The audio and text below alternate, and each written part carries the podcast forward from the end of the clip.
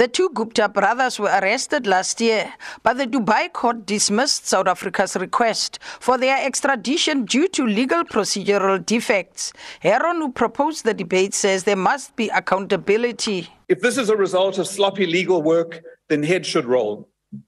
We know that the minister met his UAE counterpart last week, and they established a joint task team which will commence work next week on a fresh extradition process. Make no mistake, the Guptas will take the best legal advice, and if they advise that the new agreement is threatening, they'll already be taking steps to reduce their exposure in the UAE. ANC MP Anthea Ramolubeng noted that the extradition process differs from one country to the other.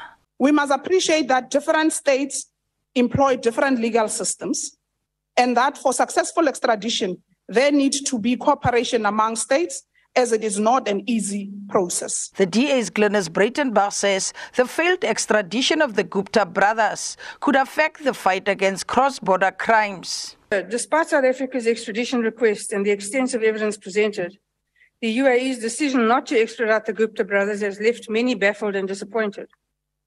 This turn of events raises concerns about the effectiveness of international cooperation in combating transnational corruption and ensuring that justice is served. One key issue that emerges from this case is the importance of a robust legal framework for extradition. Extradition treaties and agreements play a crucial role in facilitating the surrender of individuals accused of crimes across international borders. The EFF says Justice and Correctional Services Minister Ronald Lamola should have known better, and that the substantive allegations of a crime are as important as the procedural requirements that have to be followed. EFF MP Susan Tembequayo.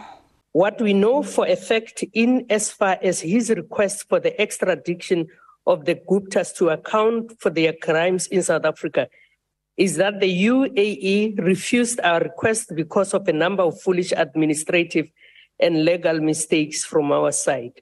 This was a ruling made by a court in that country after finding that there were material defects with the papers submitted by South Africa in their request for the Gupta family members to be brought to this country. IFP MP Mkhulekohlengwa also criticized the government. Technical mistakes in the bundling of this extradition is a clear indication that government is sleeping at the wheel and tripping from one failure to another.